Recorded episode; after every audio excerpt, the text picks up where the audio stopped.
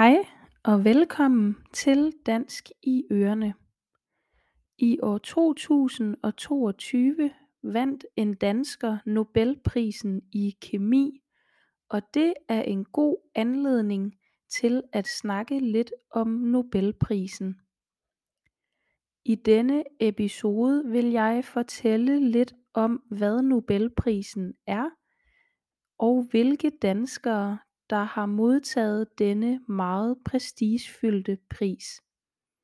Du kan finde teksten til episoden på podcastens hjemmeside. På Buy Me a Coffee kan du finde en ordliste til episoden og støtte podcasten. Nobelprisen er en international pris, der uddeles én gang årligt i seks forskellige områder. De seks typer Nobelpriser er i kemi, fysik, fysiologi eller medicin, litteratur, økonomi og Nobels fredspris. Man har uddelt Nobelprisen siden år 1901. Prisen er opkaldt efter Alfred Nobel, en rig svensk opfinder der døde i år 1896. Han beskrev i sit testamente at der skulle oprettes en pris og at størstedelen af hans store formue skulle doneres til denne pris. Oprindeligt ønskede Albert Nobel kun at uddele fem priser, men i 1968 stiftede den svenske centralbank en Nobelpris i økonomi. Selvom det ikke er Alfred selv der har taget initiativ til denne pris så er den lige så prestigefyldt som de fem andre. Der er 12 danskere der har modtaget en Nobelpris.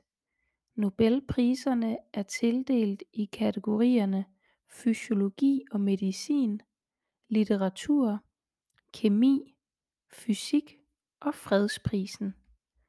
Der er altså ingen danskere der har fået Nobelprisen i økonomi. Den første dansker der blev tildelt en Nobelpris var Niels Ryberg Finsen. Han blev tildelt Nobelprisen i medicin og fysiologi for hans forsøg med at behandle forskellige sygdomme med lys. Han er halvt dansk og halvt færøsk så det var faktisk både Danmarks og Færøernes første Nobelprismodtager. Den eneste danske modtager af Nobels fredspris er Frederik Beyer der modtog prisen i år 1908. Han var forfatter, lærer, politiker og havde rang af premierløjtnant i den danske hær. Han var især passioneret omkring ligestilling mellem mænd og kvinder. Han deltog i mange internationale fredskonferencer og var blandt andet med til at etablere det internationale fredskontor i Schweiz. I år 1917 var der to danske forfattere der vandt Nobelprisen i litteratur, nemlig Henrik Pontoppidan og Carl Gjellerup. Pontoppidans mest kendte værker hedder Det forjættede land, Lykke-Per og De dødes rige. Hvor Pontoppidan stadig er en meget berømt forfatter i dag, så er Gjellerup næsten helt glemt og de færreste danskere har læst hans litteratur. I år 1920 modtog August Krogh Nobelprisen i fysiologi og medicin. Han modtog prisen på grund af sine studier om kapillærers fysiologi. August Krogh var et par år senere med til at stifte virksomheden Nordisk Insulin Laboratorium som senere skiftede navn til Novo Nordisk. Den historie kan du høre i episode 12 af podcasten. Blot to år senere i år 1922 blev Niels Bohr tildelt Nobelprisen i fysik for en atommodel han havde udviklet Bohrs forskning gav meget vigtig viden om atomer og kvantefysik som er grundlag for fysikken i dag. Grundstoffet borium er opkaldt efter ham. I år 1926 blev Johannes Fibiger tildelt Nobelprisen i fysiologi og medicin. Han blev tildelt prisen fordi han var den første der påviste at cancer kan fremkaldes eksperimentelt Desuden lavede han en masse vigtig forskning i sygdommene difteri og tuberkulose. Henrik Dam vandt Nobelprisen i fysiologi og medicin i år 1943 Han modtog prisen fordi han opdagede vitamin K. I 1944 vandt den danske forfatter Johannes V. Jensen Nobelprisen i litteratur. Han var en meget alsidig forfatter der både har udgivet digte romaner og kronikker.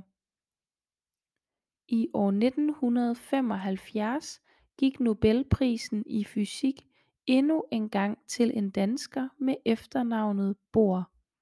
Her vandt Aage Bohr søn af Niels Bohr nemlig den prestigefyldte pris. Ligesom sin far beskæftigede han sig meget med atomstruktur. Han arbejdede især med atomkernen. I 1984 blev Niels K. Jerne tildelt Nobelprisen i fysiologi og medicin. Han blev tildelt prisen for sine teorier om produktionen af monoklonale antistoffer. Han forskede i det hele taget meget i immunsystemet. I 1997 gik Nobelprisen i kemi til Jens Christian Skov, en professor fra Aarhus Universitet. Han blev tildelt prisen fordi han opdagede natriumpumpen der styrer ionbalancen i levende celler. En utrolig vigtig opdagelse. Og så er vi fremme ved Morten Meldal der i 2022 blev tildelt prisen i kemi. Han arbejder til daglig som professor på Københavns Universitet. Han har skabt en særlig type såkaldt klikkemi hvor man nemt kan syntetisere nye kemiske molekyler. Det er faktisk en opdagelse som Meldal gjorde for 21 år siden. Udover at være passioneret omkring sin forskning så er han glad for havearbejde og for at spille musik. På hans kontor hænger der faktisk to guitarer som han selv har lavet. Det var alt for denne episode. Jeg håber du er blevet lidt klogere på de danske Nobelprismodtagere. Tak fordi du lyttede med.